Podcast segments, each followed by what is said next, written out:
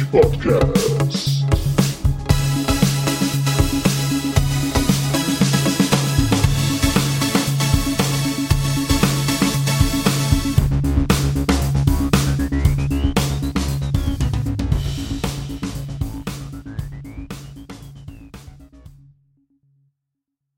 Hallo und willkommen zur neuesten Ausgabe vom Battlepod. Heute wieder mit meinen grandiosen Co-Hosts. Einmal den Olli. Hallo Olli. Servus, La. Dann den Hoshi. Hallo Hoshi. Grüezi benannt. Und dann natürlich den Onai. Hallo Onai. Konbanua. Also, ich finde es ja immer schon schwer, das Grüzi, das kennt man ja inzwischen, aber was du da immer sagst, das ist irgend so eine komische Sprache, die keiner kennt. Genau. Russisch. Russisch, genau.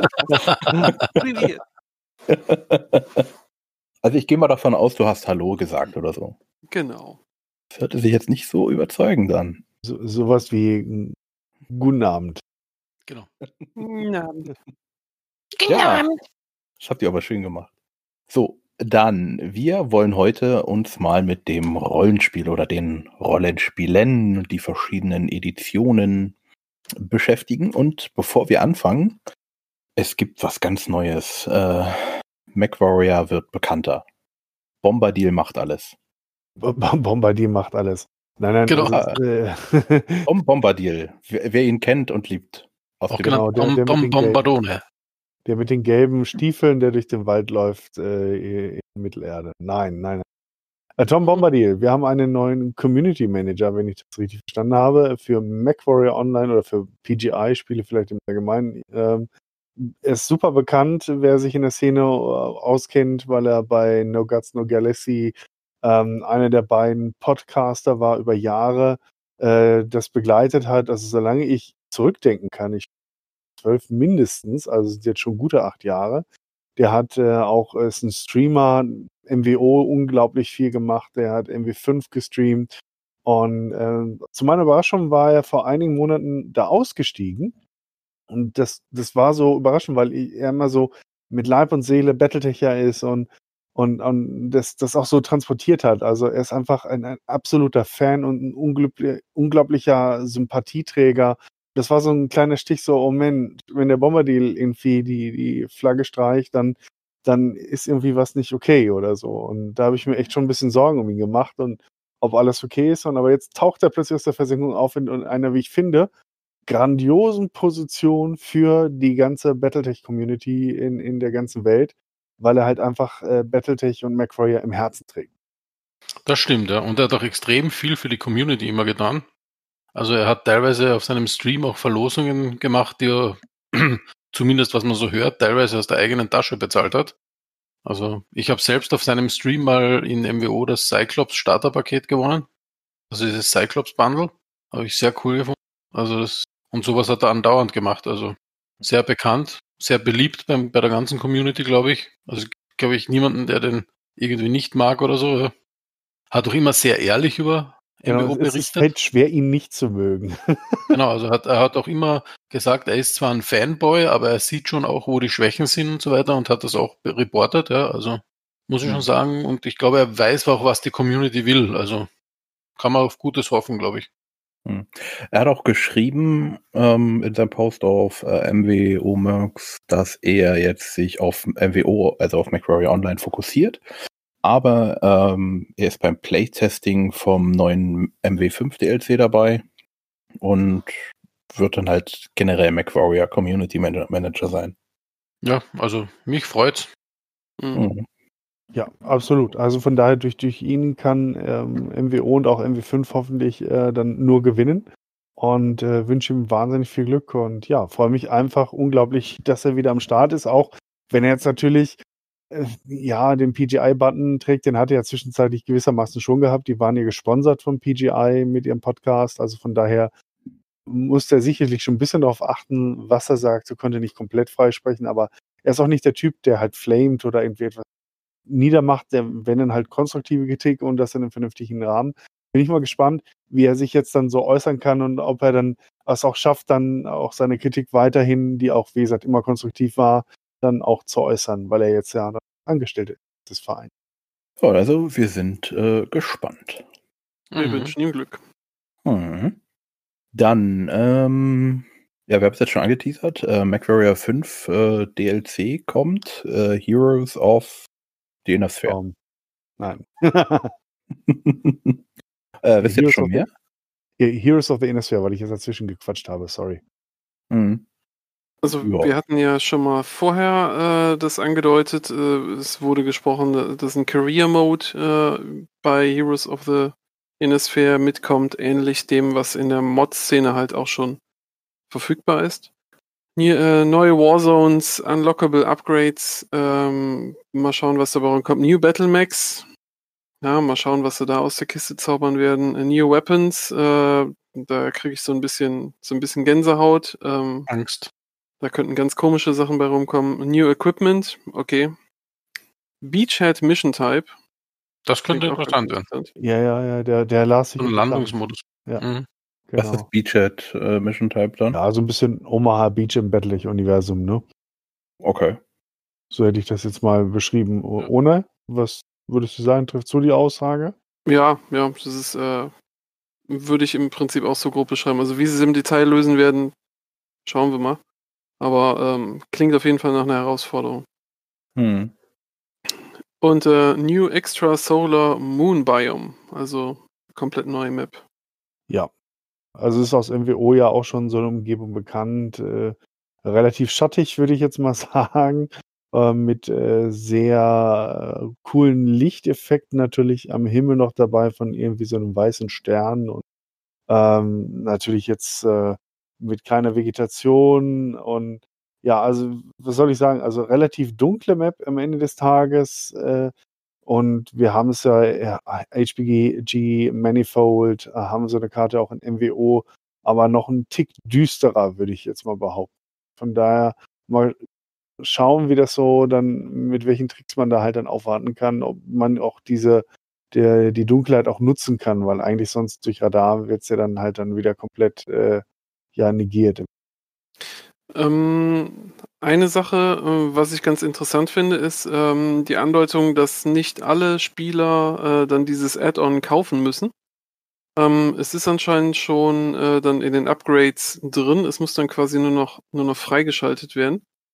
Äh, das heißt, ähm, wenn einer, also wenn der Host dieses DLC gekauft hat, ähm, dann können die anderen Spieler ähm, im Koop-Modus da mitspielen. Hm. Das klingt ja schon mal interessant. Ja. Mhm. Und ähm, was für Waffen, also andersrum, machen die auch einen Zeitsprung oder bleibt die Zeit so, wie sie ist? Die Zeit sollte so bleiben. Also es sind jetzt keine, keine Clan-Waffen, die dabei sind. Also um mal mit so ein paar Begriffen um sich zu schmeißen, haben sie einen Chemical Laser, äh, Mac Rifles, ähm, so, so Kram, äh, den man halt äh, als, als Battletech-Urgestein halt so aus ein, paar- aus ein paar sehr experimentellen Readouts kennt. Ähm, Mhm. das ist jetzt auch nichts, wo ich jetzt sagen würde, das ist ein Game Changer. Ähm, ich hoffe zumindest, dass es nicht zu einem Game Changer machen. Ähm, Genau, weil es war eigentlich ziemlicher Müll alles. ähm, Aber bringt Flair rein. genau, genau. Gibt dem Ganzen halt noch ein bisschen mehr Vielfalt. Hätte ich jetzt nicht unbedingt gebraucht, aber gut, okay. Mal schauen, was, äh, was es dann äh, bringen wird. Was nicht in der offiziellen Ankündigungsliste steht, aber was ich schon auf, auf Reddit gelesen habe, dass sie auch Infanterie DLC ein. Das finde ich auch sehr spannend. Weil ich finde, Infanterie gehört auch schon ins Battletech-Universum, weil ich sag mal, die, die Grey Death Legion-Serie fußt ja sehr stark auf Anti-Mech-Infanterie und das Gefühl natürlich auch dann so dieses, dieses Übermenschliche zu sein und, und, und wesentlich stärker, das kommt durch die vielen Panzer in MW5 schon mal ganz gut rüber. Aber so Infanterie noch so ein bisschen, verzeiht den Ausdruck, aber niederzumähen, das gibt dann nochmal so diese Allmachtsfantasie, wird dann nochmal ordentlich befeuert. Ne? Genau, einfach Aber- über Menschen drüber laufen. Genau. MacWarrior 3 gab es das. Ähm, Mhm. ähm, aber ich sage jetzt mal so, in einem unübersichtlichen Gelände, gerade im Häuserkampf, kann Infanterie schon verdammt unangenehm werden. Also das sollte man nicht unterschätzen. Also ich bin mal gespannt, wie sie es umsetzen. Ähm, und ich hoffe, es kommt dann auch wirklich, weil die, was hier auf Reddit diskutiert wurde, ist gute drei Monate alt und wir wissen ja, dass äh, Pläne sich auch mal ändern können oder vielleicht das auch nur eine Latrinenparole war, aber ich warte jetzt einfach mal ab, was da passiert und äh, bin mal gespannt, wie das dann nachher aussieht. Ja, für mich wäre immer super gewesen, ein MacWarrior Game, das eine Verbindung hat zu einem Gamerstuhl mit Sitzheizung. Hm, Dass okay. man wirklich merkt, wenn man von einer Inferno-Rakete getroffen wird. dass einem richtig heiß wird. So ich im Arsch zu sein, schön warm. Genau. Ja, Das jetzt im Moment noch selber machen. Stimmt. ja. Was, was übrigens diesen DLC angeht, finde ich ganz interessant. Äh, da hat mich einer äh, die, vor ein, zwei Tagen angeschrieben aus der MWO-Community, der, der Matt Maeda, äh, der ein oder andere, der auf Facebook in dem Battletech International unterwegs ist, wird ihn vielleicht kennen und hat mich auch auf diese Geschichte bezüglich MWO und äh, Content Updates äh, und was die Community sich wünscht, dann aufmerksam gemacht. Ich hatte es zwar vorher gelesen, aber durch Familienfeier am Wochenende war ich ein bisschen abgelenkt, aber dann habe ich dem Matt noch zurückgeschrieben, was ich so denke. Im Prinzip, was ihr gerade angerissen habt, was sie für MW5 machen und das eine nur zahlt und drei andere davon profitieren, das finde ich, ist, wäre auch der Weg für MWO. Wenn sie jetzt anfangen, Map Packs, Game Mode Maps oder äh, Packs oder äh, äh, Patches äh, mit, mit, mit äh, neuen Spielfeatures rauszubringen und das Ganze halt über Crowdfunding halt gewissermaßen zu finanzieren. Das heißt, die Enthusiasten finanzieren das, weil sie einfach Bock drauf haben, aber im Endeffekt profitieren alle Spieler davon, was ja dann auch der Community grundsätzlich gut tut und sie dann anreichert und alle dann halt längerfristig auch Spaß haben, was sich beim Spiel mehr tut. Das wäre meines Erachtens auch der richtige Weg, statt immer nur neue Macpacks rauszubringen, was ja jetzt eh schon lange eingestellt ist. Der Derwisch war ja der Mhm. letzte und der liegt ja ewig zurück. Aber Mhm. Ich, das brauche ich nicht. Also das war eine Weile ganz nett, aber mittlerweile haben wir alle Mechs, die wir so haben wollen. Vielleicht kommt noch mal einer dazu, ist okay. Aber ich würde auch sagen, das Finanzierungsmodell für MW5 und MW, äh, mit MWO muss sein, dass sie neuen Content, der auch langfristig Spaß machen, auch gerne über Finanzierung, über DLCs, Crowdfunding, wie auch immer sie es machen, dass darüber auch dann wieder das, die Leidenschaft und das Feuer dann ein bisschen anschüren und die Leute bei Stange halten. definitiv. Also ich meine, äh, ne, das was würden wir nicht geben, wenn wir, wenn wir eine, eine richtige Twycross-Map hätten? Ja. Tukayit. Mhm. Genau. Oder wenn sie sagen, hey, wir machen jetzt hier Community Warfare oder Faction Play 3.0 mit den, den Featuren oder wenn sie sagen würden, pass mal auf, wir haben drei Packages äh, uns ausgedacht, wir haben ein Package 1, ähm, eine, eine Wüstenkarte, einen Convoy-Modus und was weiß ich, äh, Feature XY vielleicht nochmal äh, Minenfelder oder Kundentrucks oder was auch immer oder Reparaturstationen. Oder ihr äh, fandet für Map Pack B, das ist eine, eine ähm, was weiß ich, Eiskarte, Polarkarte mit einem anderen Spielmodus und so weiter. Und das dritte Pack ist dann halt wieder anders und sagen, hey, das sind die zur Auswahl. Ihr könnt halt über eures Crowdfunding halt dann wählen, welches ihr dann halt wollt, ne? Damit die Leute es ein bisschen beeinflussen können, vielleicht auch, dann so einen Community-Gedanken dann mit rauszustellen. Und äh, wenn jetzt, sagen wir mal, Paket 1 wird es oder A wird es, und die Leute aus B und C können sich dann überlegen, ob sie dann ihre Kohle trotzdem investieren oder ob sie sagen, nee, das habe ich mir nicht gewünscht, dann nehme ich meine Kohle zurück oder so. Ne? Also da gibt es so viele Möglichkeiten. Ich verstehe nicht, dass PGI die äh, über Jahre hat brachliegen lassen und wollen mal sehen, ob sie sie jetzt, weil du kannst die Leute so damit mit einbeziehen, dass sie das Gefühl haben, dass ihre Ideen und Wünsche halt auch mit umgesetzt werden. Das ist großartig. Ja, das stimmt. Ja, man könnte so vieles machen, aber PGI hält sich da, glaube ich, an äh, Catalyst. ja, ja, ja, ja. Ja, ich weiß auch nicht. Irgendwie, vor allem die, die, die Fans, die jetzt da sind, ne, die sind alle auch ein bisschen älter und haben viele davon auch ganz gutes Einkommen mittlerweile, ne? Und, äh, oder Kinder sind schon wieder aus dem Haus und, und man hat mehr Zeit und Kohle für andere Sachen. Man sieht es ja, wie investitionsfreudig die Menschen sind. Siehe Kickstarter für äh, die Mech-Geschichte, äh, wo, wo äh, Onai und ich halt dann auch ordentlich dann. Ja, und Hoshi auch. Mhm. Hoshi auch? Weiß ich gar nicht. Hast du, hast du auch? Mhm. Du hast auch Paketchen, ne? Genau. Aber es ist ja jetzt, äh, wo du es gerade ansprichst, Kickstarter. Was gibt's da Neues? Ist der Plüsch-Irby schon da? Nein, das ist das Schlimme dabei. Ähm, also der, äh, die News, die seit zwei Tagen unterwegs sind, ist, dass die Wave 1 äh, definitiv in den nächsten fünf bis zehn, äh, sieben bis zehn Tagen ähm, äh, vor der Auslieferung steht. Ähm, um mal ein paar Zahlen rumzuschmeißen, äh, es sind fünf Hubs äh, auf der ganzen Welt, die halt für die Verteilung der, der Einzellieferungen zuständig sind. Insgesamt haben wir 9824 Bäcker, äh, die, die an dem Kickstarter teilgenommen haben. Äh, das sind dann unfassbare 268.797 Einzelteile. Das heißt, das muss man sich mal in so Plastik-Mac-Ausmaßen vorstellen. Genau. Und das nur für Bäcker, kein Konditor dabei. Genau. oh, Und-. Und jetzt natürlich ein paar Irby Facts. Ähm, von diesen knapp 270.000 Teilen sind 31.553 Irby Salvage Boxes. Aber kein Plüsch-Irby. Noch nicht. Aber ich verstehe das nicht, ey. Der Irby ist hässlich. Er, er ist er, er überhaupt kein Punch. Plüsch-Irby ist er lieb. Ja, ich weiß, aber überhaupt den Irby so geil zu finden. Es ist mein äh, least favorite Battle Mac. Sogar noch nach dem Charger. Also von daher, ich kann es nicht nachvollziehen. Ja, Das und dann wirst du dich freuen, dass, und dann wirst du dich ja freuen, dass in der zweiten Wave nochmal fast 190.000 Physical Items rausgehen. Und Äh, davon sind dann knapp nochmal 3.900, Irbys, Ihr seid alle die rausgeschickt werden. Nein. Ohne die, äh, ohne die Plüsch-Irbys. Die zählen nochmal ich, ich, ich bin der festen Überzeugung, dass ich meine?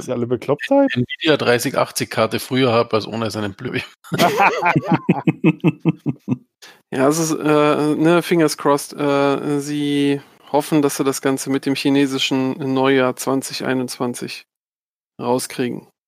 Wir sind jetzt momentan dabei, Mitte Oktober dann halt die letzten Redesigns von den von den Mac-Designs halt zu finalisieren und dann geht das halt zum zum, äh, zum 3D-Menschen und dann casten und Oh, Hoshi, Mhm. wollen wir es uns gleich mit zwei äh, äh, Fan-Communities irgendwie verderben mit dieser Aussage? Du könntest doch sagen, eher kommt Star Citizen raus.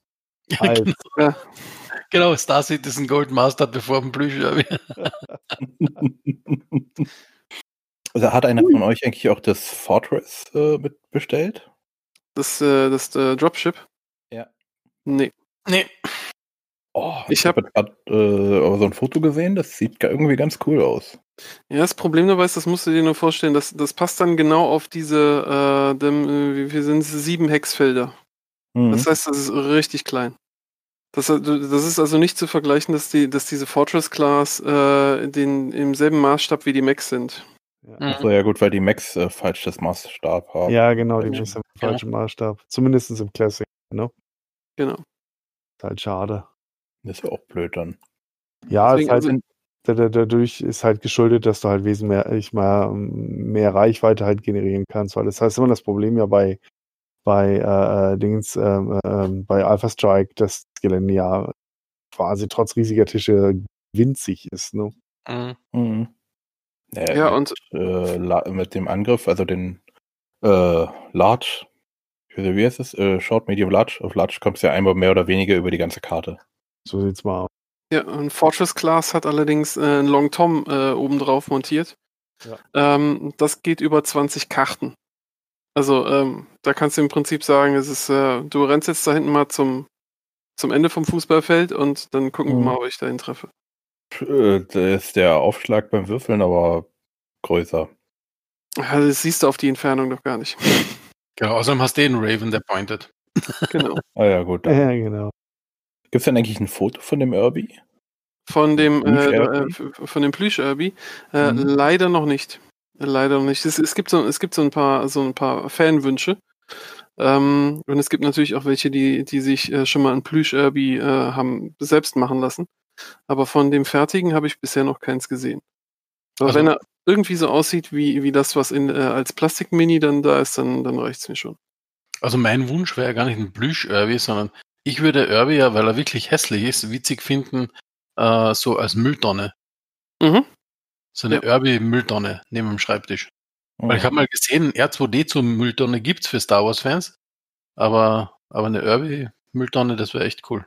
So ein Irby-Akten fand ich da. Genau. Ah ja, genau, wo es die Autocannon vom Irby da betätigen musst, um quasi äh, die Akten zu vernichten. Mhm. Also PGI, wenn ihr zuhört, ne, wenn ihr Ideen für Merchandise braucht, ne, einfach bei uns nach. Blöde Idee. Genau, Ja, wir Ja. können uns ja als äh, Berater anstellen lassen. äh, klar. Genau. Wir machen einen, auch einen offiziellen Battletech PGI Podcast und äh, Catalyst Podcast. Genau. Wir katalysieren da einiges. Ja, Vollzeit. Bist du dabei? So wie heute zum Beispiel RPG. Uh. Ja, dann, Das war eine Überleitung. Die war das war so. eine richtig Mhm. tolle Überleitung.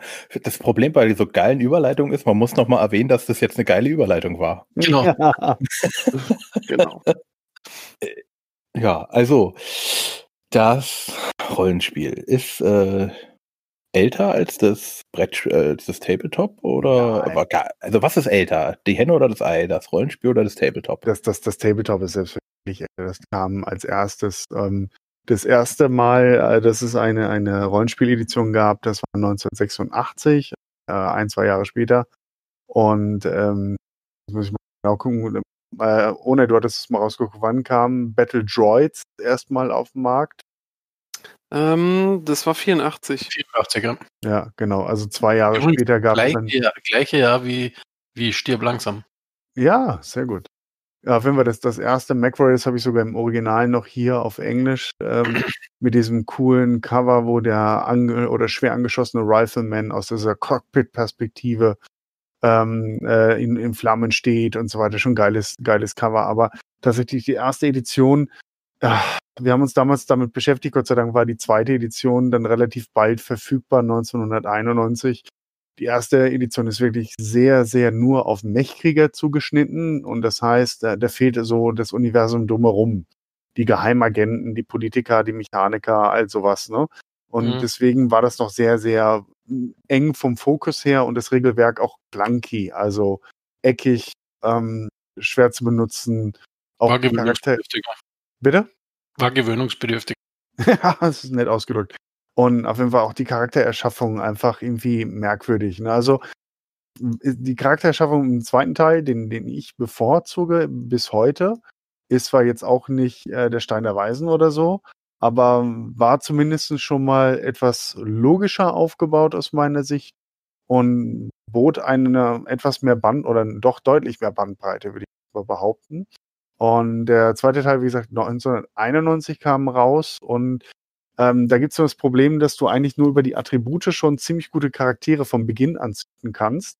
Mhm. Und äh, damit äh, als Spielmeister aufpassen musst, dass dir, wenn du so, so Optimierer im Team hast oder in der Gruppe hast, dass die sich nicht von gleich von Anfang an so Überpiloten halt erschaffen, dass man da schon ein bisschen den Daumen drauf hat. Auf der anderen Seite finde ich es aber auch wieder ganz gut, weil keiner hat Bock mit fünf, sechser Piloten irgendwie, keine Ahnung, ein, zwei Abenteuer durchzuspielen. Vor allem, was willst du diesen Leuten dann gegenüberstellen? Urban Mechs oder Infanterie oder Milizpanzer nur?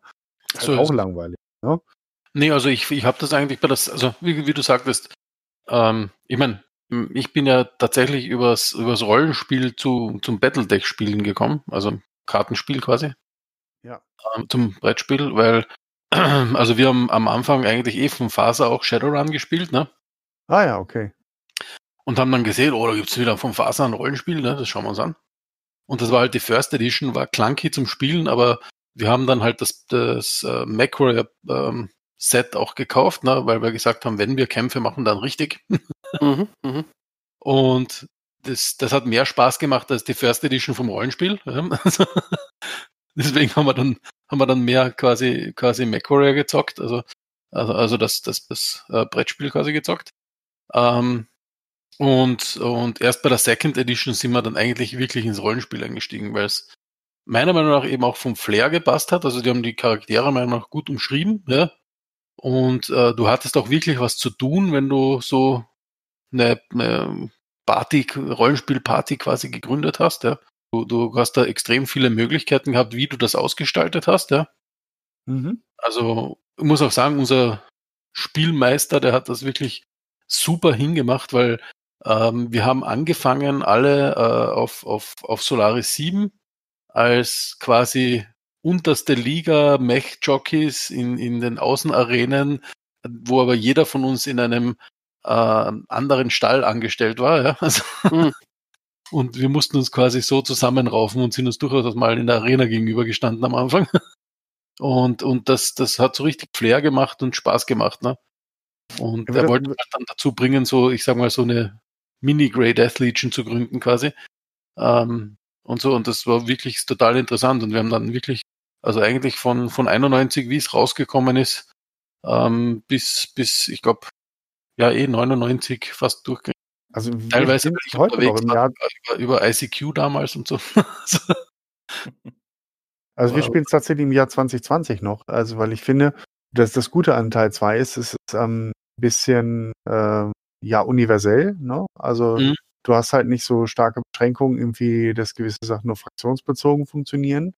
Ähm, wenn du einen fähigen Spielmeister hast, der das dann in die richtigen Bahnen lenkt und die Leute auch berät, kann man da auch schon, ähm, sag ich mal, die, die Charaktere dann gut halt auf die jeweilige Fraktion und auf die, das Spiel halt bringen, ohne dass das System einem zu viel vorgibt und einen bevormundet. Das finde ich mal furchtbar, wenn man quasi, wenn du einen gewissen Weg gehen, äh, gehen willst, ein gewisses Template dann nehmen musst, sozusagen. Ne? Und das ist bei MacWarrior 2 nicht der Fall, hat aber auch den Nachteil, dass du halt, wie gesagt, auf der anderen Seite dann halt auch ausufern kannst, ähm, was, was, was die Figuren angeht, weil so richtig viel Abwechslung bei der Charakterschaffung gibt es eigentlich nicht. Es gibt so mh, bei den Prioritäten, die man verteilt am Anfang, was so äh, Talente und Skillpoints angeht und den, den äh, Sonderfähigkeiten, da gibt es so ein paar echte Sweet Spots und du musst versuchen, den Leuten alternative Sachen halt schmackhaft zu machen als Spielleiter, indem du ihnen halt andere Boni sozusagen halt gibst. Also wenn du dich nicht für die, die 0815 äh, Weg entscheidest, dann kriegst du was, was ich, eine höhere Mechklasse oder so. Oder darfst Mhm. dir die Variante deines aussuchen. Einfach so ein bisschen halt anlocken. Aber das, das hängt dann vom Spielmeister ab. Das ist nicht die Qualität des Regelwerks. Genau so ist es. Also Ja. du brauchst mit jedem Regelwerk, egal wie ausgeklügelt, und du kannst es wahnsinnig übertreiben. Äh, siehe einige Versionen von DSA. Mhm. Wie viel, wie viel, wie man so schön, darf man fluchen auf dem Podcast? Alle. Wie viel, wie viel Brainfart du quasi in, dein, in deine Regeln reinsteckst. Ja? Ähm, Mhm. Also das ist, das kann man natürlich extrem übertreiben. Und deswegen hat mir eben, äh, eben das, die zweite Edition auch sehr gut gefallen, weil es waren gebalancete Regeln. Du hast natürlich viel Unfug anstellen können, weil viel Schlupflöcher in den Regeln waren. Ja. Aber wie du selber sagst, wenn ein Spielleiter das einfängt, mir kommt es beim Rollenspielen viel mehr auf das Storytelling drauf an, ja, dass das funktioniert und nicht so sehr, ob es jetzt wirklich, was ich weiß nicht, ein kritischer Treffer war oder nicht oder Ja. Keine da, Ahnung, kommen, wir- da, da kommen wir gleich noch hin. Da kommen wir noch gleich noch hin. Da wollen wir nicht zu sehr vorweggreifen. Wir sollten vielleicht nochmal die anderen beiden Editionen zumindest kurz beleuchten, wobei ich zugeben muss, mit der dritten Edition habe ich praktisch so gut wie gar keine Erfahrung, nur das, was ich darüber gelesen habe, weil Mhm. die kam nämlich 99 raus, also gute acht Jahre später. Also beim ersten Mal hatten wir eine, einen Abstand von fünf Jahren, was aber auch klar war, weil die Clans dann zu dem Zeitpunkt rauskamen. Da brauchte es dann auch ein neues äh, Rollenspiel, weil einfach Clan äh, Technologie und die Charaktere im 86er Ursprungswerk noch nicht inbegriffen waren. Also war es klar, dass relativ bald dann eine Neuauflage kommt. Dann hat es acht Jahre gedauert bis zur nächsten und das zeigt so typisch Battletech, dass die Sachen unglaublich lange Bestand haben. Und das Dreier, da hat man, zumindest habe ich so gelesen, sich halt schon viel mehr auch auf die Hintergrundgeschichte, auf die Storyline äh, einzuschießen, dass Mhm. man gewisse Sachen halt an, an, an das kettet sozusagen. Ähm, hast du Erfahrung ohne mit dem Dreier? Ja, ja, ich habe das mehrere Jahre benutzt. Oh, erzähl mal, komm. Ich fand das äh, sehr gut, weil ähm, ich habe größtenteils Gruppen gehabt, die äh, nicht im Battletech-Universum äh, Firmen sind, beziehungsweise äh, halt nur so, so ein paar grobe, äh, grobe, äh, grobe äh, Kenntnisbrocken davon hat.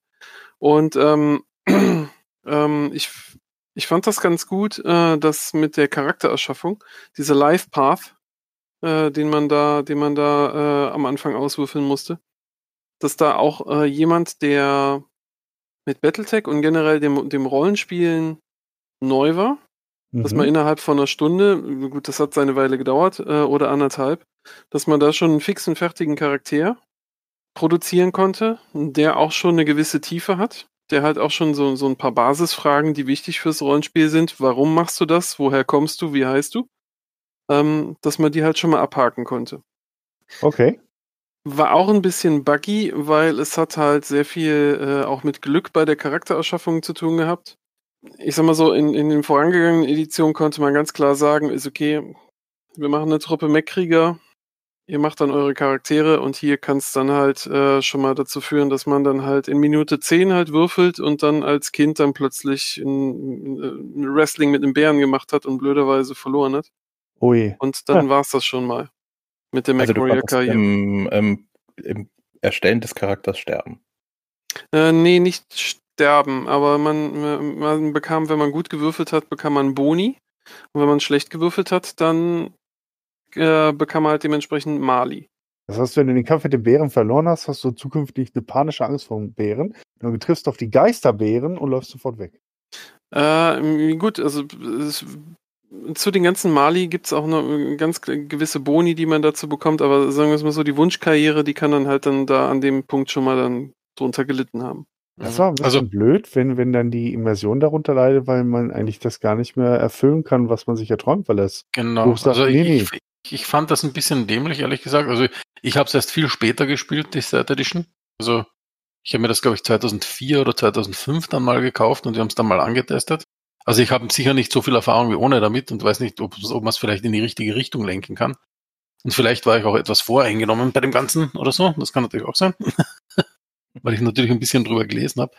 Ähm, aber mir ist auch eben so vorgekommen, du hast dich quasi bei der Charaktererschaffung so zu Tode würfeln können, ähm, dass quasi das, was du eigentlich spielen wolltest und, und äh, richtiger Rollenspieler will jetzt nicht den Übermenschen spielen, weil es macht ja gerade Spaß, wenn du ein bisschen den Null bist.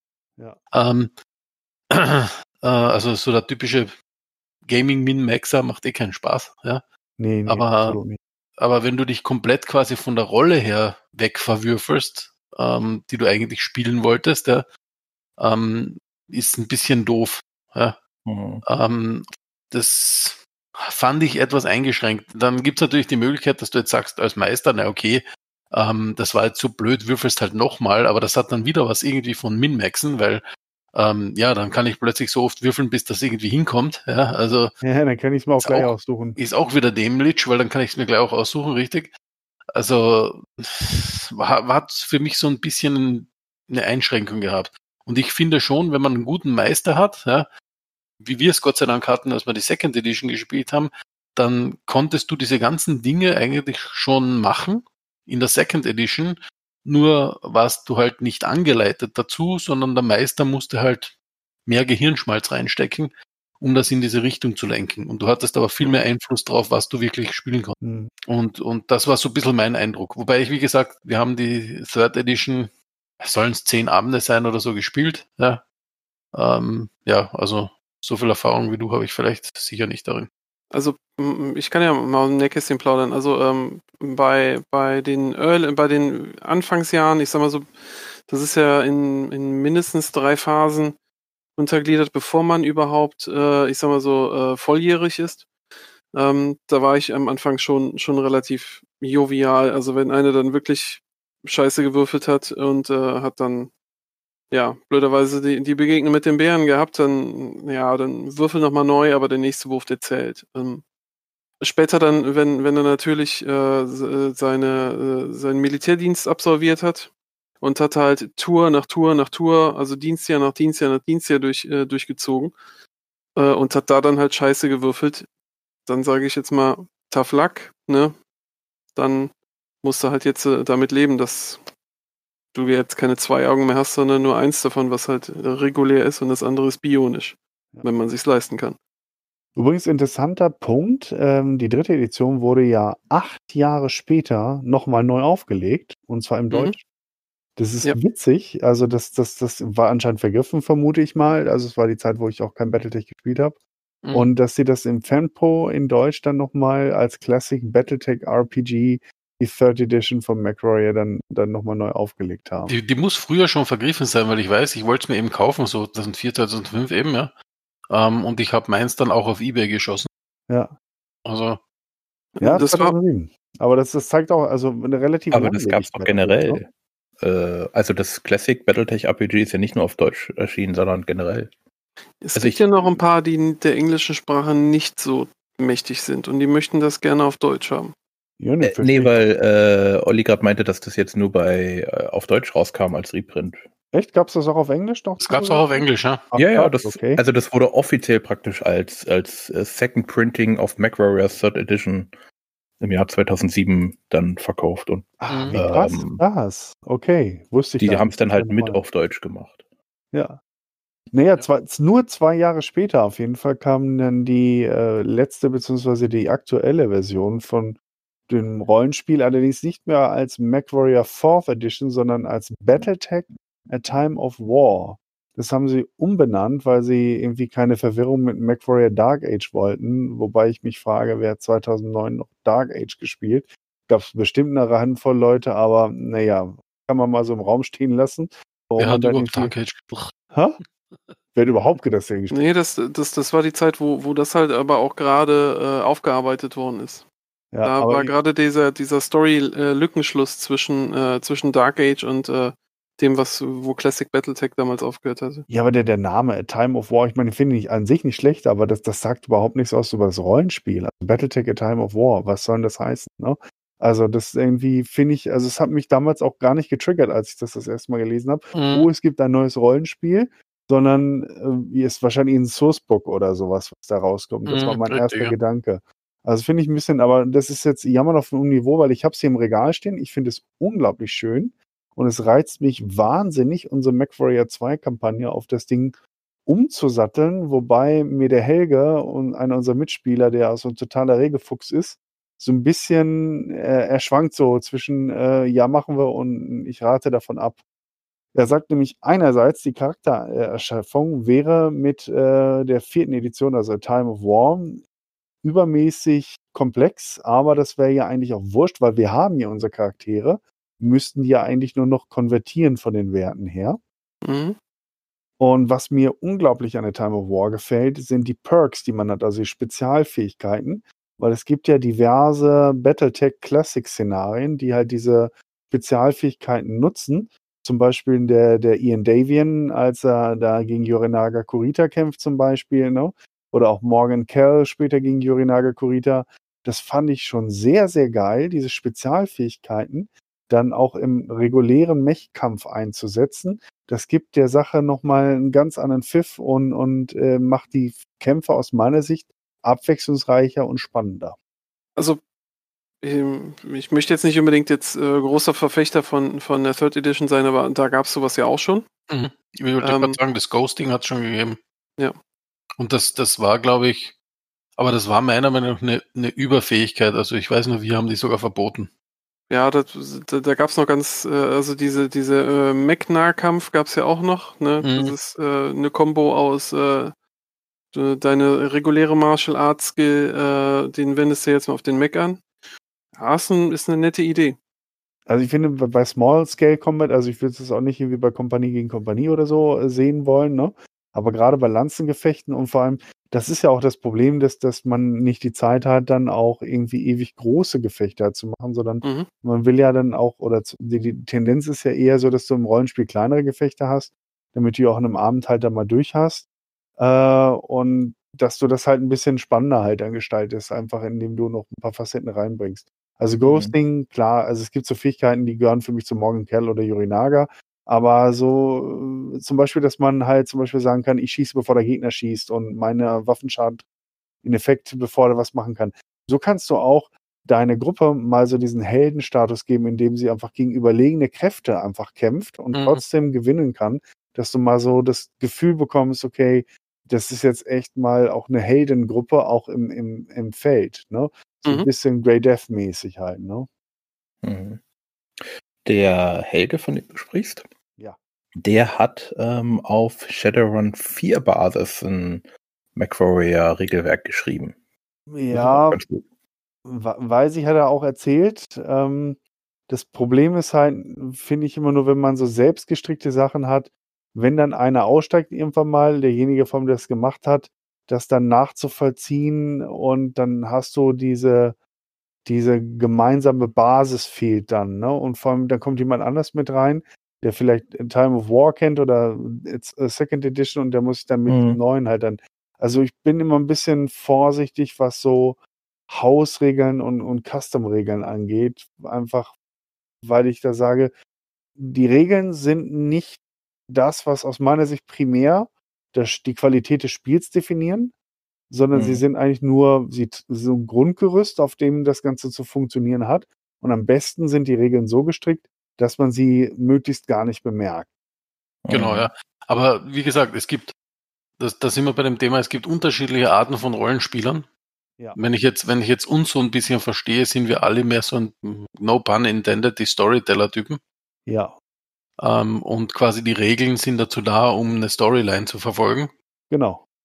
Mhm. Ähm, es gibt, ich habe aber durchaus Bekanntschaft gemacht, dass es Leute gibt, die Regelrollenspielen mal betreiben. Ja, Mhm. Ähm, also ich, ich hatte mal so eine Runde, wo ich quasi äh, mal mitgespielt habe, zwei Abende, und wo ich dann gewusst habe, mit denen will ich nicht mehr spielen. Weil es einfach nicht meins war, ja, aber die, denen hat Spaß gemacht. Und also das ist okay für, für mich, ja, wenn es anderen Leuten Spaß macht. Aber die ja, haben, also, die haben- auch die mal haben- recht- man, man will ja das nicht schlecht machen, jeder hat so seine Vorstellung. genau, so ist es. Aber da, Mhm. die haben, die haben zum Beispiel DSA 4 gespielt und wer es kennt, ähm, da gibt's einen Haufen optionale Regeln mit Movement im, im, im Kampf und, und Positionsregeln und Ausdauer und, und allen drum und dran. Und die haben sich wirklich auch Hexkarten gezeichnet mit Movement, äh, und allen möglichen Zeugs. Alter Schwede, das war kompliziert. Ja? Mhm. Und, und ich, ich verstehe noch gewisse Regeln eben in so ein, in so ein Rollenspiel wie MacWarrior, dass man das äh, macht, weil ähm, dass da der Kampf irgendwie systematisch sein muss. Ja? Aber gerade in einem, in einem Rollenspiel, äh, was, wo es auf- wo es High, was High Fantasy ist, ja? ähm, was, was, wo sowieso Regeln einen gewissen Realismus verlieren, weil typischerweise, wenn du mit dem Schwert eins auf die rüber kriegst, bist hin und nicht, hast nicht zehn Schadenspunkte bekommen, ja. Ähm, das hat einen gewissen Unrealismus sowieso dabei und dann versuchen, das in eine Simulation umzuwandeln, das ist einfach für mich dumm. Ja. Da kommen Ähm, wir jetzt gerade auf ganz, ganz spannende Punkte. Da würde ich jetzt gerne mal ein paar Fragen zu stellen, die wir in dem Kontext dann auch oder ähm, gemeinsam beantworten können. ja, klar. Also eine von den häufigsten Aussagen, die ich von Leuten gehört habe, die sich mit Battletech, dem Rollenspiel, nie auseinandergesetzt haben, aber die das Tabletop kennen, aber das ist doch total langweilig, weil du bist ja ein Mech-Pilot und du kannst ja dann nur pilotieren und außerhalb des Mechs kannst du ja gar nichts. Das heißt, im Prinzip läuft es ja doch wieder nur auf die Mech. Außerdem gibt es gar keine Magie. Was will man denn da überhaupt machen? Äh, Magie gibt's doch. Es gibt Laser. Ist doch auch Magie. Was? Was? Was? Was? It's Magic, Lost Tech. Ja, Also aber kommst danach. Natürlich ist es Magie. Das, das, das, das, das möchte ich mal massiv widerlegen, weil, ähm, wie gesagt, die Second Edition haben wir wirklich jahrelang gespielt. Und wir hatten jahrelang teilweise, weil wir alle unterwegs waren in der ganzen Welt, eben nur Zeit über ICQ ähm, und haben da relativ wenig Mech-Gefechte eigentlich gemacht, haben uns aber massivst politisch betätigt. Und, und auch massivst, sage ich mal, im, im Untergrund betätigt. Also wir haben da so Szenarien gespielt, wo wir quasi mit Heimdall, wer es kennt, dann gewisse Sachen durchgezogen haben und so. Ja.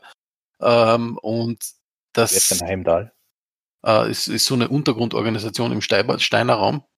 Ähm, also ganz, ganz, ganz, ganz coole Geschichten auch quasi, die mehr gemeinsam hatten mit einem Shadowrun als mit Battletech, aber es war halt im Battletech-Universum und mit viel, Pol mit viel Inner Sphere Politics dabei. Mhm. Und das war teilweise viel, viel cooler als die reinen Mech-Gefechte jetzt im Rollenspiel. Weil wie du sagst, wenn ich, wenn ich Mech-Gefechte wollte, dann habe ich einen riesen Tabletop aufgebaut und einen Tag lang Tabletop gespielt. Oder zwei. ähm, wenn es ein großes Gefecht war. Aber, aber die, im Rollenspiel war für mich das viel, viel lustigere eigentlich, was außerhalb des Mechs abgelaufen Eben, Mhm. absolut. Mhm. Und dank Game of Thrones, muss ich auch sagen, kann man den meisten Leuten jetzt auch viel besser erklären, was die Faszination vom Battletech äh, RPG ausmacht. Und zwar dieses, dieser Kampf um die Vorherrschaft, diese politischen Intrigen. Ich meine, Genau. in Game of Thrones gibt es ja erstaunlich wenig, also sagen wir mal jetzt bis auf die letzte Staffel vielleicht, das ist ein bisschen schon heftiger, aber erstaunlich wenig Magie und, und, und äh, Mystizismus und so weiter. was ich auch immer gut fand, denn die meisten Konflikte wurden halt mit dem Schwert oder besser gesagt mit dem Dolch oder ja, durch ähm, Sex ausgetragen oder wie auch immer. Armbrust auf dem Scheißhaus. So Ja, sieht's mal aus. Oder eine Armee. Genau.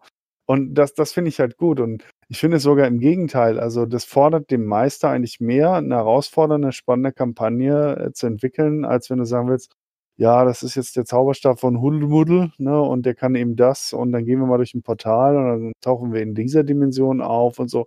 Also, ich finde gerade so diese magischen Elemente mm, es verwässern halt unglaublich vieles, weil du ja im Prinzip alles am Ende des Tages mit Magie erklären kannst. Während du Genau. bei einem Sci-Fi oder bei einem nicht magischen Rollenspiel wesentlich mehr überlegen musst, wie baue ich das logisch auf und muss mich dann ja auch dann prüfen und hinterfragen lassen des Tages, ob das dann auch alles so ja logisch in der Folge war, so konsistent im Tage. Genau. Man merkte sogar, sogar wenn man viel Technologie hat, vermeintlich Magie zu balancen, Shadowrun ist da ein gutes Beispiel.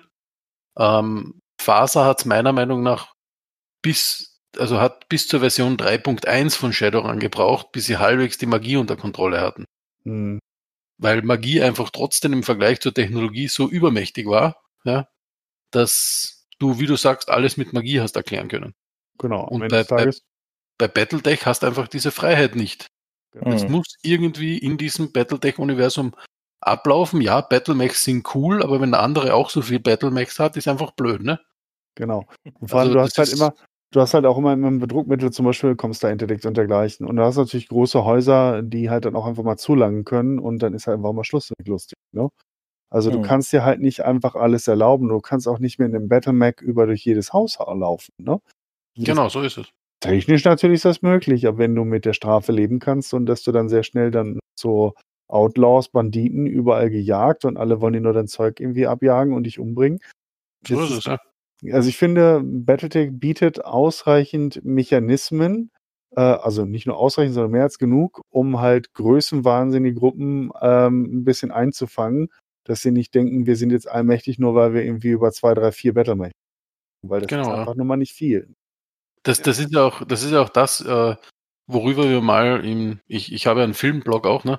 Und äh, da haben wir mal drüber geredet, was, was eine better, bessere äh, Verfilmung oder Fernsehserie machen würde, Robotech oder Battletech. Ja, weil natürlich Robotech in, in Asien viel beliebter ist. Äh, schaut natürlich Hollywood sehr nach Robo Robotech, ne? Ja, schade. Ähm, und meine Meinung ist aber, ähm, dass Battletech viel besser wäre. Aus dem, nicht weil ich jetzt der größere Battletech-Fan bin, was ja bin ich, ja, aber, aber- woher kommt das, dass du es so bist? Ne? Aber Grund. der Grund ist meiner Meinung nach, ähm, mit Robotech, das ist, da hast du im Prinzip so, ein, so eine Soap Opera, ja, ähm, und viele Leute springen von Soap Operas ab und dann hast du wirklich nur noch die Hardcore-Fans. Äh, gutes Beispiel für mich ist die Fernsehserie Arrow, ja, ist eine Superhelden-Serie, ähm, die bis zur dritten Staffel absolut genial war und danach war es Dallas im Superhelden-Universum. Mhm. Und die meisten Leute sind dann ausgestiegen und die Ratings sind irgendwann komplett in den Keller gedroppt und dann war die Serie fertig. Und meiner Meinung nach allerdings bei Battletech hast du wirklich das Potenzial, wie du es gesagt hast, Story, dass du Game of Thrones im Weltraum machst, Hm. Ähm, wo du wirklich äh, eine, eine Storyline hast, die dich auch 10, 12 Staffeln fesseln kann, auf gleichem Niveau. Ja, ja, finde ich auch. Was ich halt auch sehr schön finde, was, was viele halt nicht bedenken, dass durch die Menge der Planeten natürlich auch die jeweiligen planetaren individuellen Kulturen über die Jahrhunderte unter Umständen sehr anders entwickelt haben und dass du halt auch interessante Gemengelage Ne? Ich Mhm. meine, ich bin kein großer Fan hier von diesem Aufklärungsregiment, von, den, von dem, von dem, äh, äh, wie heißt es, Su äh, Cassie Southern, die Mhm. mit ihrem bloßen Händen. Genau, die mit ihren bloßen Händen Atlas erwirkt oder so, ne? Aber die Idee dahinter, ein, ein, ein, so ein Planetendreieck zu haben, wo Texaner, ähm, äh, hier ähm, Puerto Ricaner oder Mexikaner, was auch immer, und auch ein Teil jüdische Bevölkerung halt in so einer losen Gemeinschaft dann da lebt und dann auch wieder einen neue kulturellen Mischmasch ergibt. Das fand ich, die Idee dahinter ist großartig. Mhm. Und das versuche ich in meinen Rollenspielen halt auch immer so diesen, diesen Mix halt mit reinzubringen und dass das, äh, diese Planeten halt auch sich parallel zueinander entwickelt haben und auch mit diesen interstellaren Kriegen mitunter auch gar nichts mitbekommen haben oder nur ganz entfernt, weil das irgendwie am Arsch der Welt ist. Ich meine, wenn du, ähm, keine Ahnung, in äh, Peru gesessen hast, dann hast du vom Zweiten Weltkrieg halt auch nicht viel mitgekriegt, ne? Und Mhm. du hast vielleicht in den Nachrichten gehört, dass es irgendwo rumst in Europa und irgendwo im Pazifik, aber naja, dich betroffen hat es halt nicht, ne? Ja. Es ist ja überhaupt das, es ist, es ist total spannend, dieses äh, diverse Völkermischmasch, was betrieben wird, ne? Weil, also auch wenn du jetzt zum Beispiel den Kurita-Raum anschaust, Ja, die Mischung aus, aus Japanern, Arabern und, und Norwegern quasi, ja, ja, ist ja wirklich eine komplette konträre Mischung ja, ja, ja. aus Volksgruppen, die Und sich ich aber glaub- irgendwie zusammengefunden haben, um dieses riesige Reich zu machen. Weil die meisten Mhm. sehen ja nur den Drachen, das japanische in Kurita, ja. Aber Genau. diese ganzen arabischen und nordisch-europäischen Einflüsse, die da mit drinnen sind, sind ja absolut grandios. Genau. Oder zum Beispiel auch Minobu Tatsuhara, ein farbiger Samurai. ganz Ne? kurz, Genau. wo kommen die denn überhaupt vor? Also Gefühl, Ähm. wenn man sich nicht mehr mit, mit Hauskurita befasst, kommen die eigentlich nicht so wirklich vor, oder? Doch, doch. Also Doch, ähm, zum Beispiel die skandinavischen Einflüsse in diese abtrünnige Provinz Rasalhag zum Beispiel. Genau, die lösen sich ja Ähm, dann los sogar, ja. Hm. Du hast unten an der Grenze, an der Grenze zum Davion hast du die Arkab Legions, ähm, die, wie man der Name vermuten darf, äh, arabisch geprägt sind und die auch eine richtig gute Storyline haben. Ähm, Mhm. ähm, da kann man schon einiges draus machen. Ähm, dazu muss man dann ja auch sagen, wenn man allein sich die Mühe macht und äh, einfach mal einen Planeten rauspickt. Ähm, es gibt ja so viele Fanseiten, die, äh, die da schon alle Details äh, aus den Büchern zusammengesucht haben. Da findet man unter Umständen ganz, ganz interessante äh, Möglichkeiten, was man da machen kann. Ich muss Was, aber, was, ich, ja, was weiß ich zum Beispiel auch, ähm, jetzt nicht unbedingt der, der, der Kurita-Raum, aber unten äh, im Bereich der Chaosmarken. Das heißt, ein, ein Planet hat äh, den Besitzer gewechselt. Es war vorher Liao, ist jetzt Davion. Ähm, da kann man das, dieses Aufgebahn gegen die äh, Davion-Okkupation wunderbar ins Spiel bringen. Das ist, genau. Und das, das, ich muss Ika aber dazu stimmen. Es gibt viele Aspekte. Legion spielt zum Beispiel in den Romanen praktisch keine Rolle. Ne? Das heißt, im Mainstream-Storytelling von Battletech gibt es unglaublich viele Ebenen, die, wenn dann nur gerade mal angeschnitten werden und teilweise auch gar nicht erwähnt. Und ich finde, das ist ein großer Vorteil von Battletech, weil Mhm. du als sch- gut informierter Spielleiter deine Gruppe sozusagen auf diese Pfade führen kannst. Selbst wenn sie alle Romane gelesen haben und sich mit dem Lore echt gut auskennen, kannst du sie immer wieder überraschen mit Aspekten, die sie so gar nicht auf dem Radar hatten oder sich nicht intensiv mit beschäftigt haben. Und dann kannst du immer wieder diese Schicksale dann halt auch mit dem großen roten Storyfaden von Stackpole und Co. dann wieder kreuzen lassen sozusagen. Und ich finde, das ist so eigentlich das, das Schöne daran, dass man eben nicht nur auf der Welle reitet, das Bekannte, wenn man jetzt zum Beispiel, was weiß ich, Herr der Ringe Rollenspiel macht und äh, dann ist man irgendwie, keine Ahnung, der dritte Schulpurzer von Frodo, der äh, bei, der, bei der Gemeinschaft des Rings noch nie erwähnt wurde und dann quasi man eigentlich immer genau weiß, was als nächstes passiert in, in der Storyline oder so, ne? Das, das finde ich schade. Oder auch Star Wars Rollenspiel. Schwierig, wenn man weiß, was Luke, Leia und Han und so weiter veranstalten oder was. Ne? Mhm. Und Man darf, man darf, weil du Kurita angesprochen hast, Ike nicht vergessen, ähm, das Draconis Combine wurde sehr, sehr lange, äh, der erste, war der erste Koordinator des Draconis Combines ein von Rohr. Hm. ist wirklich der Erste? Naja, wohl. genau. Und zwischendurch war es noch ein McAllister. Ja, genau. Und aber deswegen, das will ich sagen, also du kannst selbst erfahrene Lore-Cracks immer wieder überraschen mit, mit äh, Geschichten, die sie einfach noch nicht kannten. Und das macht das Universum so reichert und vor allem, die trotzdem das, das Universum nicht konterkarieren oder in Frage stellen oder sowas, sondern die einfach Mhm. trotzdem dazu passen. Ja, also um noch ein Beispiel zu machen, äh, Kurita ist ja, also ist ja noch, ich sag mal so, relativ homogen, aber betreten wir dann zum Beispiel die Liga Freie Welten. Hm. Da heißt es im Prinzip, wenn, wenn du da so als RPG kleine Söldnertruppe äh, machst, heißt es nur, scheiße, auf welchem Planeten sind wir? Weiß ich nicht. Liga Freier Welten, schieß einfach. Also- genau. Wer da jetzt gerade gegen wen aufgebahrt, ist egal. Hauptsache, sie schießen alle in dieselbe Richtung. Ähm, das ist, äh, es ist, das das, das ganze Material, das Quellenmaterial, was einem zur Verfügung steht, wenn man sich damit wirklich beschäftigen möchte, das ist so unheimlich vielfältig. Mhm. Das ist wirklich, mhm. ist wirklich der Wahnsinn. Äh, Online-Content, äh, wirklich physische Bücher, die irgendwo rumfliegen. Ja. Das ist, äh, und, und auch die Ideen, was man da machen kann. Also, ich gebe euch recht, man muss nicht unbedingt eine klassische Meckrigger-Kampagne machen, sondern man kann auch andere Wege gehen, solange es halt nicht heißt, äh, ja, äh, wir machen jetzt hier Büroattentäter. Das könnte ein bisschen, lang, äh, bisschen, bisschen langweilig werden. Ja, aber, aber ähm, Infanterieeinheit spielen. Vor allem, wie geil ist das dann, wenn du dann auch im Mech verstrickt wirst, ne? Und dann diese Szenerie beschreibst, wie diese zwölf Meter hohen Giganten dann vorbei und dann der Putz von den Decken und, und, und der Staub rieselt äh, äh, und, und du musst dir was überlegen, wie du dir die besiegst oder dein Missionsziel erfüllst oder so. Das Universum ist unglaublich reich, reich an, an, an Möglichkeiten. Und ähm, wenn du einen guten Spielleiter hast und er das ausschöpfen kann, finde ich es mhm. einfach nur geil. Mhm. Also es hat, hat auch irre Spaß gemacht. Wir haben äh, aus Spaß mehr oder weniger so als zwischendurch Charaktere hatten wir äh, eine Gruppe, die nannten wir Hard Workers. Mhm. Und, und das war quasi eine Gruppe an Techs äh, von, von einer fiktiven Söldnereinheit, also die gibt es im Lore nicht, ja, aber so eine richtige Elite-Söldnereinheit. Aber wir waren halt wirklich die, die Tech-Truppe, ja, die halt immer den Scheiß erledigen musste. Ja. Und das haben wir halt wirklich ausgelebt. Ja. Also das war wirklich total lustig, weil du natürlich teilweise als Tech gar nicht mitkriegst. Also wenn das der Spieler halt auch gut verkauft. Du weißt nicht, du, auf welchem Planeten du bist, du weißt gar nicht, um was geht's hier überhaupt, warum kämpfen die überhaupt, ja. Aber du weißt, da kommen irgendwelche Leute mit zerschossenen Mechs zurück und du musst die wieder lauffähig machen, damit die wieder weitermachen können. Ja? Also total cool, total witzig. Also hat, hat eine ganz eigene Qualität gehabt. Mhm teilweise auch Aber ganz eigene Auswüchse angenommen, weil du musst, musst Alkohol trinken, wenn du sowas spielst.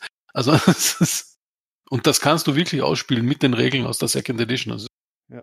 es, es ist dann aber so, dass du eigentlich brauchst du jemanden, der sich, es kann eigentlich nur ein Hintergrund-Crack sich als Spielleiter beginnen, weil er alles kennt. Nee, wenn, also ich glaube einfach, du brauchst jemanden mit sehr viel Vorstellungskraft. Ja. Mhm. Weil wir haben zum Beispiel auch äh, ein super Beispiel, das ich immer erzähle, wenn, mich, wenn mir jemand sowas sagt, ist, ähm, wir haben auch äh, Stormbringer, das Rollenspiel gespielt. Mhm. Und das ist, es spielt in so einem Multiversum und wir haben wirklich, wir sind wirklich im Multiversum gejumpt. Ja? Mhm. Und wir waren eine Dreiviertelstunde lang damit beschäftigt, einen Raum zu untersuchen, wo wir nicht rausfinden konnten, wo wir überhaupt sind bis wir draufgekommen sind, wir sind in einem Fahrstuhl. Oder Weil klar, wenn du Leute aus einer äh, kompletten Fantasy-Welt, aus einem Fantasy-Setting mit Magie und so weiter in Multiversum jumpen lässt, sie quasi in einem Keller von einem, einem Wolkenkratzer landen lässt, ja, und die steigen mhm. in den Fahrstuhl und du beschreibst das, wie das Leute sehen würden. Aus dieser Zeit haben die keine Ahnung, dass sie in einem Lastenaufzug stehen. Also das war wirklich genial. Und genau so musst du das sehen. Ne? Du, du, und du kannst auch klassische Fantasy-Abenteuer auch im Battletech spielen lassen, wenn dir jetzt, äh, wenn du nicht total äh, lore-sicher zum Beispiel bist, dann lässt du dich zum Beispiel in deine Lanze als, als Heckenritter engagieren. Ne? Es gibt äh, genug kleine Adelige oder äh, reiche planetare Muftis, ne? die vielleicht mhm. einen anderen planetaren Konkurrenten haben und die haben sich vielleicht gerade eine Mechlanze angeschafft oder bauen die gerade eine eigene Miliz auf oder verfügen sogar über die planetare Miliz und äh, die holen dich als Söldnerlanze dazu, um den Paroli zu bieten. Und äh, da werden dann Kämpfe halt dann ausgetragen. Ne? Mhm. Also du kannst alles, was auch so klassisch ist äh, an Szenarien oder die meisten klassischen Szenarien kannst du halt auch da spielen oder du kannst auch Attentäter, du kannst äh, irgendwie, keine Ahnung, irgendwie so ein, so ein, so ein, äh, so ein Robin Hood irgendwie dann ausfindig äh, äh machen, was weiß ich, da gibt es einen Widerstandskämpfer, so einen Che Guevara-Typen und den dann mhm. ausheben. Das ist, du musst jetzt nicht das große Lore anpacken und das, das Battletech-Universum gibt das alles her. Und das finde mhm. ich ist halt der Vorteil. Genau. Also ich finde ja diese, diese große Lore, Lore dabei, das finde ich ja eigentlich das Interessante dabei, gerade für jemanden, der noch nicht so tief in der Lore drin ist. Durch diese Dings, oh, so, so man kennt so die groben Züge, aber dann passiert halt, dass du plötzlich jenes und welches machst. Ähm, ich habe mal eine Runde mit dem Helge gespielt, da ging es dann, der Schluss ging darum, wir waren auf, ich habe den Namen von diesem Planeten vergessen. Auf jeden Fall wussten wir nichts davon und es kam auf jeden Fall die Clan-Invasion. Das ist Und immer gut. Das ist Ja. immer gut, ja. Wenn Das es war praktisch so ist das- so gut. Das große Finale, wir wussten grundsätzlich ja, wir wussten schon, dass es Clans gibt, aber plötzlich, das kam so aus dem Nichts, wir wussten gar nicht, dass es da jetzt hingeht, weil wir auch nie irgendwie auf die Uhr oder auf die Jahreszeit geguckt haben. Und dann kamen die halt plötzlich an und ähm, dann kam auch noch Verstärkung und dann streiften wir so äh, Viktor Steiner, ähm, der ja auch in diesem einen Roman dann da seine Bataillon oder sein Regiment da zurücklässt und flieht. Und die halt Ah. werden alle aufger aufgerieben. Ja, du warst auf Trellwahn. ja. Genau, Mhm. das war's. Ähm, und das war, wir waren halt da so, wir hatten nur vier Mac. Vier Mac? Nee, fünf? Fünf? Ich glaube, wir hatten fünf Macs. Ähm, und Also ihr hattet Wir einen Snack für einen Klaner. Genau. und ähm, das war dann halt so das Streifen der große Geschichte, dass wir dann halt dafür mitgesorgt haben, dass er mit uns äh, von, vom Planeten wegkam. Und das war halt so dieses Streifen der große Geschichte, was dadurch, dass es auch so eine Riesengeschichte hat, was das sehr spannend gemacht hat. Genau, Und vor allem, äh, überraschend. genau, vor allem viele von diesen großen Momenten sind ja, ich sag's mal grob, grob umschrieben, weil man weiß ja nicht, Mhm. wie, wie der dort weggekommen ist, sodass du eigentlich solche Subs, Subplots gut mit einbauen kannst, weil klar würde niemand in einem Geschichtsbuch euch fünf Leute mit dem Max erwähnen, nur weil ihr zufällig Mhm. gleich, gleichzeitig mit dem äh, weggelaufen seid, ne? Genau. Footnote, Also- irgendwo sind noch fünf Max rumgestopft. Genau, Genau. die haben ihn halt mitgenommen. Genau, und übrigens, da waren die drei lustigen fünf, ne?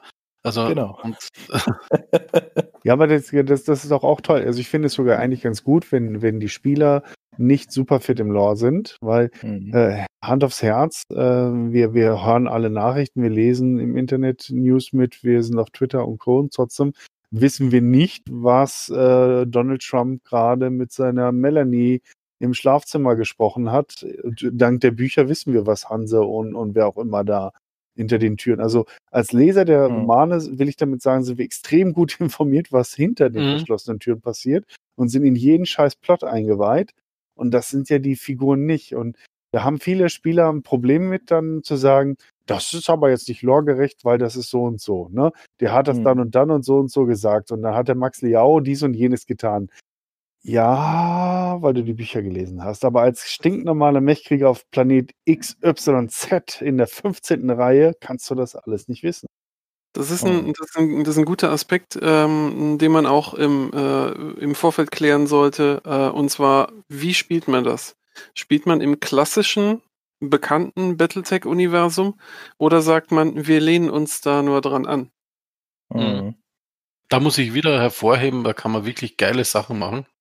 Weil selbst als Leute, die das Lore bekan- gewussten, habe ich, äh, oder wo ich gewusst habe, weil ich habe damals schon in den Bücher gelesen gehabt, ähm, hat mich mir das total gefallen. Wir waren dann als Söldnereinheit, dann, die wir dann waren, auch äh, im kapellanischen Bereich unterwegs. Und unser Meister hat sich die Arbeit gemacht und hat uns jede Woche am Spieleabend, am Abend begrüßt mit einer Ausgabe äh, der, der äh, Sian Post, also Ah. der, der Zeitung, wo natürlich alles nur drinnen stand aus Sicht der Propaganda von den Kapellanern, ne? Und da du ja selber als Söldnereinheit natürlich kommst da nicht so viel Kohle hattest, dass du kommst da dafür bezahlen konntest, dass du ein wirkliches Nachrichtenvideo gekriegt hast, ja, konntest du nur lesen, was da drinnen war, ne? Jetzt hast, hattest du keine Ahnung, was wirklich abging. Also das war wirklich genial. Als, und selbst als der, der die Bücher gelesen hat, hast du natürlich eine Ahnung, dass da teilweise kompletter Müll drinnen gestanden ist, ja. Aber das war einfach so gut gemacht, das war spitze. Und das, diese Freiheiten lässt dir das alles, weil du weißt ja nicht, was da alles als Propaganda abgelaufen ist. Ne? Also da hast du als Spielleiter wirklich extreme Freiheiten, was du da wirklich machen kannst. Also das finde ich super toll. Mhm. Ja, Das ist ja der klassische Fluch und äh, Segen zugleich. Ist ja in, in DSA ja auch ähnlich, wo man auch sagt, es gibt ja keine weißen Flecken, weil schon all- jeder äh, Blau, äh, Baumstamm und jeder Brunnen beschrieben wurde. Ja, aber genau das, das ist eben das Problem, wenn du es zu ernst nimmst, Mhm. weil ähm, genau das Problem haben zum Beispiel, ich weiß nicht, ob jemand jemals die DSA-Hörspiele sich angetan hat. Ähm, ich ich einiges. habe Bisschen, ja.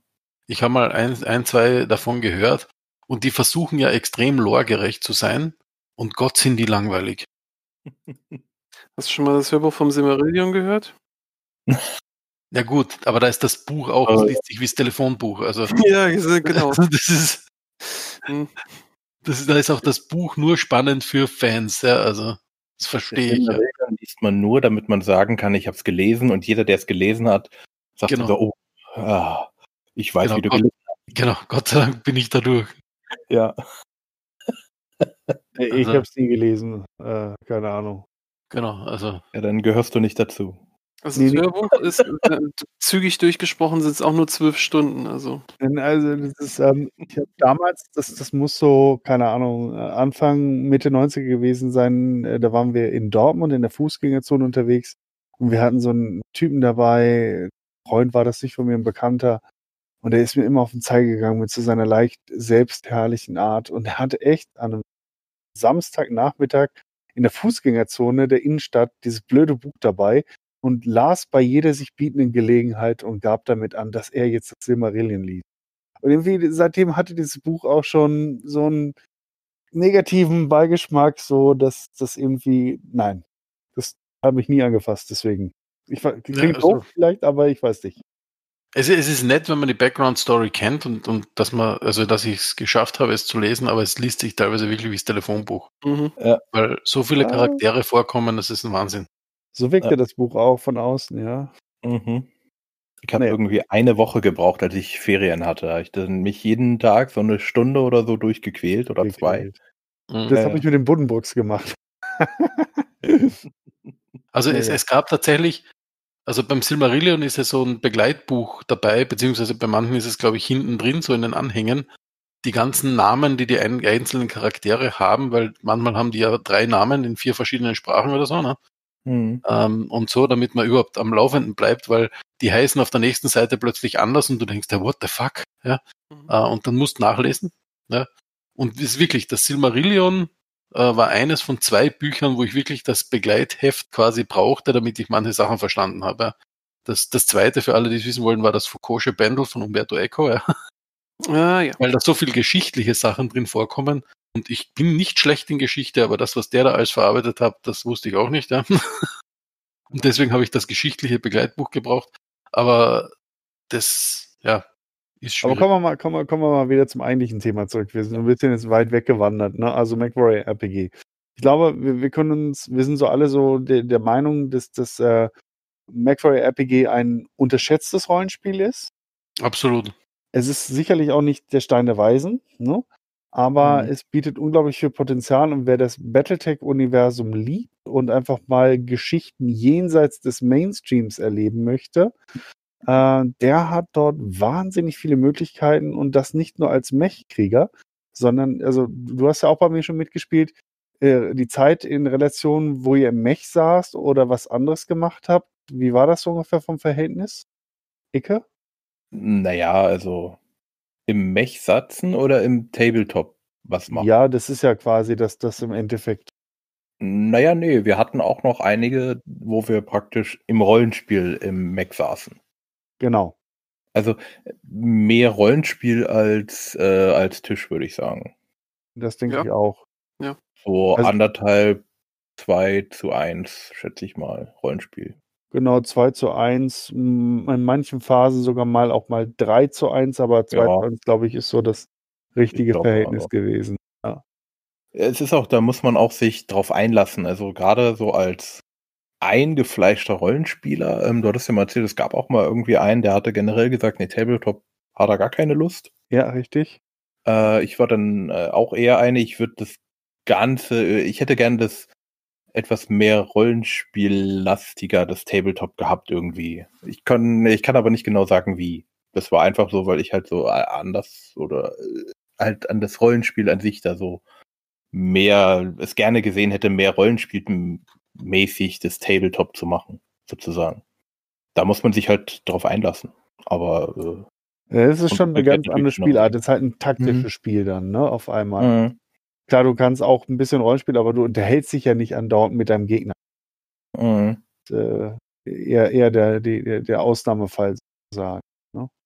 Aber was man, was man, glaube ich, schon am, am, am Rollenspiel auch insgesamt sieht, ähm, welche Langlebigkeit das hat im Prinzip, ja. Weil, Mhm. wenn man sich jetzt ansieht, MacWarrior, First Edition, wie du gesagt hast, 1986, Second Edition 91, äh, Third Edition 99, 2007 nochmal aufgelegt und dann 2010 A Time of War. mh. Mhm. Und 2020 MacWarrior Destiny. Genau. Auch sehr gespannt. Aber wo ich Ähm, Kommt das raus? Äh, Und äh, das soll jetzt auch, also äh, Wave November? 1 glaube ich nicht, aber Wave 2. Äh, Hat man da und schon was drüber? Ja, also ich habe äh, dadurch, dass es, äh, wir da ja Bäcker waren, haben sie äh, eine Beta-Version von rausgehauen. Ähm, es lehnt doch mehr an die Second Edition an. Äh, hat trotzdem äh, ein paar, ein paar, also zumindest für mein Verständnis ein paar Elemente von, von der Third Edition auch mit drin. Ähm, ist aber sehr down to earth. Also von, von, von dem, was sie gepublished haben bisher, ist das sehr, sehr userfreundlich. Also eine Charaktererschaffung innerhalb von einer halben Stunde maximal. Mhm.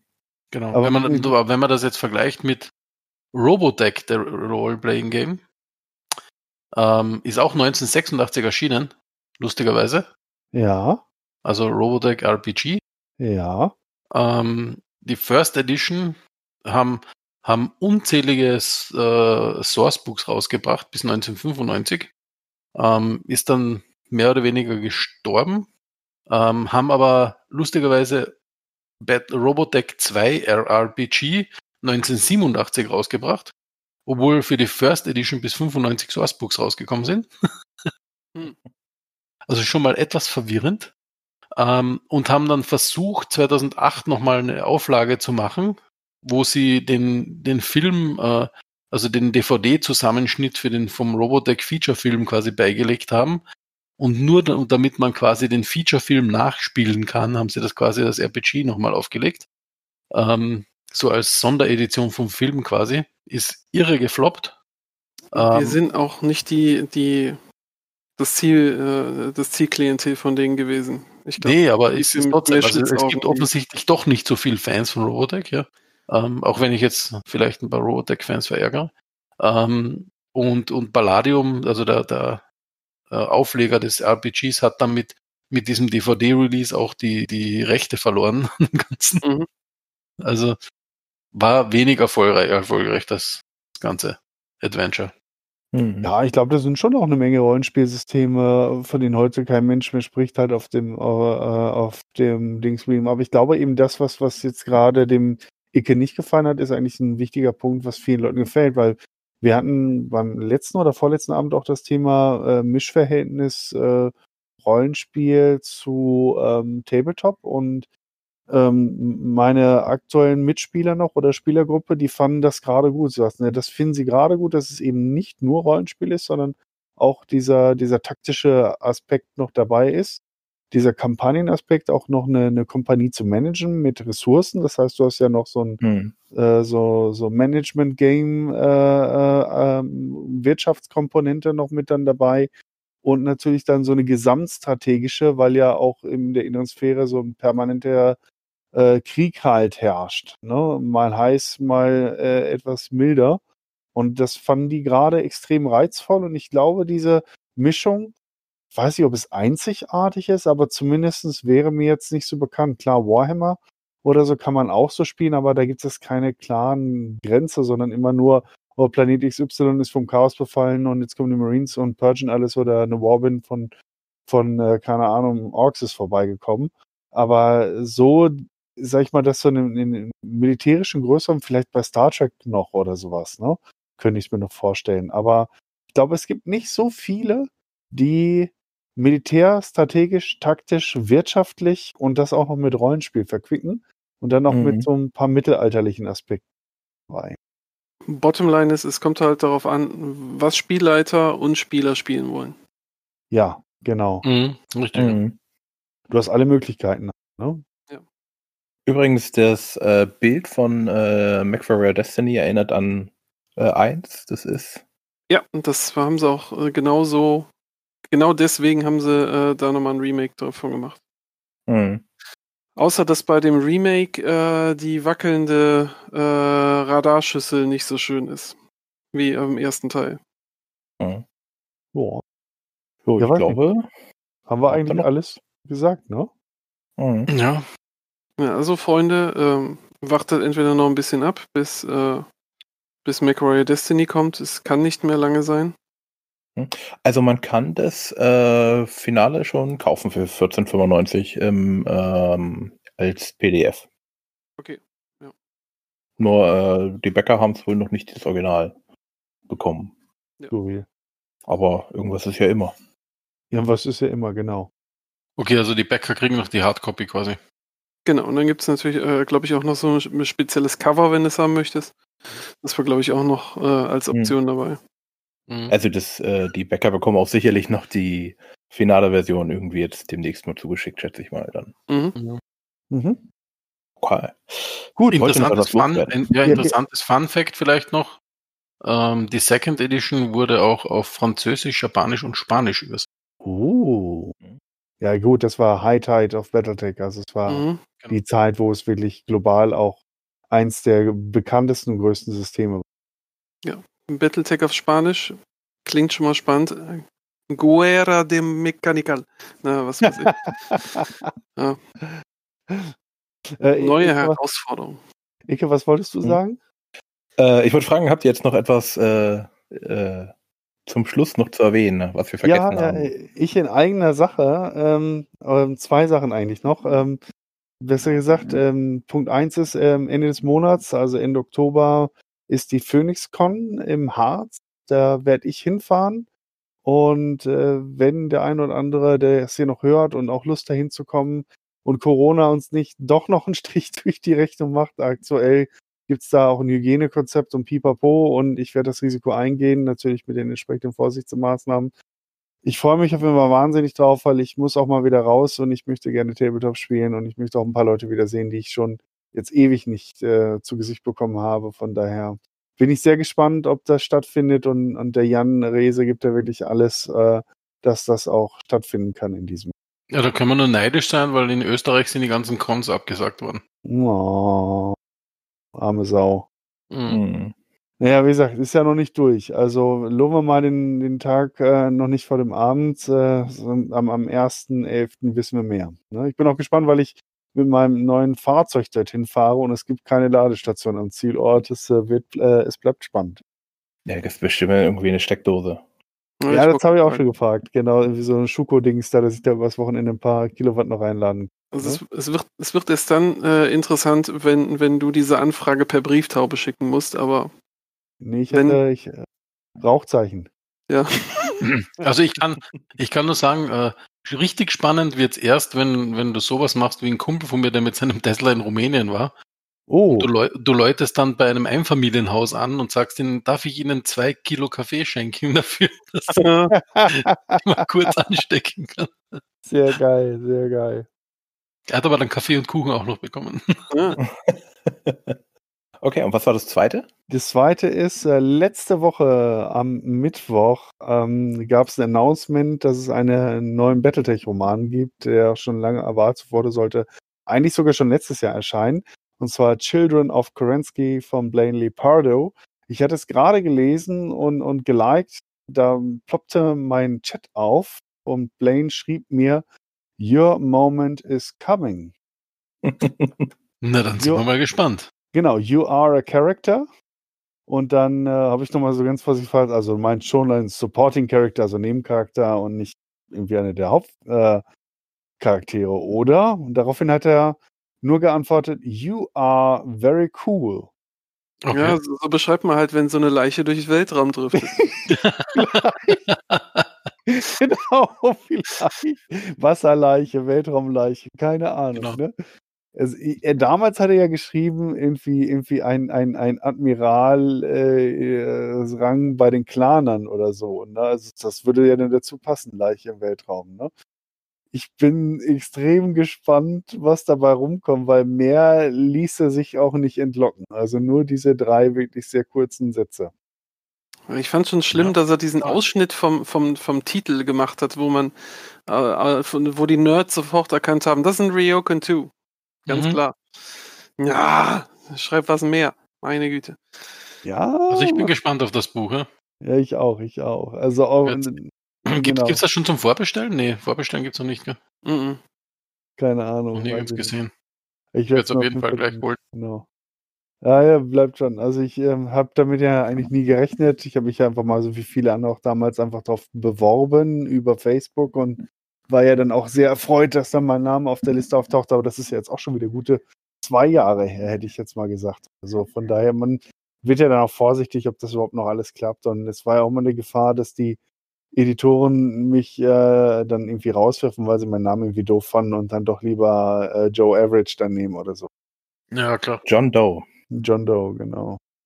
Aber ja, es scheint wohl Wirklichkeit zu werden. Und das wäre schon echt geil, im Battletech-Lore äh, verewigt zu werden. Das kann man dann schon sagen. Also bis die Menschheit dann irgendwann keine Bücher mehr hat oder so. Gut, Trump arbeitet daran, dass das schneller kommt als gedacht, aber wir werden sehen. In Sananet wirst du dann verewigt werden. Ja, Und jeder Amerikaner sagen Mr. Heikey. Mr. Hakey, Oliver Hakey. Ich habe einen Arbeitskollegen gehabt, der hatte einen deutschen Namen, der im Englischen, also im Deutschen eher profan klingt, aber im Englischen richtig geil. Der sagte immer am Telefon, Hi, my name is Frank Stauer. Stauer, Frank Stauer. Frank Stöber klingt auf Deutsch jetzt nicht so überzeugend, finde ich. Mhm. Ja, hat was. Ja. Okay, Naja. gut. Gut, Das heißt, der Ike, der muss die- diesen Podcast dann noch vor der PhoenixCon editiert und hochgeladen haben. Ja, das wäre gut. Mhm. Ja, ich gebe- muss mir nur entschuldigen, das letzte Mal hat es etwas länger gedauert, Alles einen gut. knappen Monat. Äh, ich bin, äh, hoffe, dass ich das äh, schneller hinkriege. Genau. Gebe alles. Du musst alles geben, sonst müssen wir dich Ja. beim Treffen aus. Okay, dann werde ich es auf jeden Fall schneller hinkriegen. okay, dann. Wir danken euch da draußen für die Aufmerksamkeit. Hoffen, ihr hattet äh, so viel Spaß wie wir oder sogar noch mehr. Fragen, Wünsche, Anregungen ähm, gerne uns äh, schicken per Kommentar, E-Mail, sonst irgendwie, Brieftaube. Wünsche für Episoden, die wir aufnehmen sollen, über Themen äh, natürlich auch gerne. Äh, welche habt ihr schon eine Idee, was wir nächstes Mal machen wollen? Puh, gute Frage. Also wir haben ja ein Trello-Board, da werden wir mal was gucken. Genau. Es wird grandios. Was haltet ihr eigentlich davon, wenn wir irgendwann mal äh, eine Folge Was ist Robotech machen? Also wo kommt Battletech her? Ah, du, mein, du meinst, wo, wo Battletech sich alles zusammengeklaut hat? Oh, Genau. interessant. Oh, das ist interessant. Ja, in der Tat. Jetzt ist die Frage, kennt sich jemand von euch mit Robotech aus? Ja, es ist ja nicht Der Ah, Hoshi, ah, der Hoshi, der Hoshi was. Ah, okay. Er guckt schon so nach oben. Ja, aber das Ähm, Lustige ist, es ist nicht unbedingt Robotech, wo sie die Designs geklaut haben. Das stimmt, ja. Nicht Aber allein. das in der Folge, wenn wir es besprechen. Genau. Gut, dann wünschen wir euch noch einen schönen Abend, schönen Morgen, schönen Tag und bis zum nächsten Mal. Ciao. Tschüssi. Ciao. Sayonara. Inspection successful. Well, everybody, this podcast has been terminated. But rest assured, the Battletech podcast will be back. Shutting down.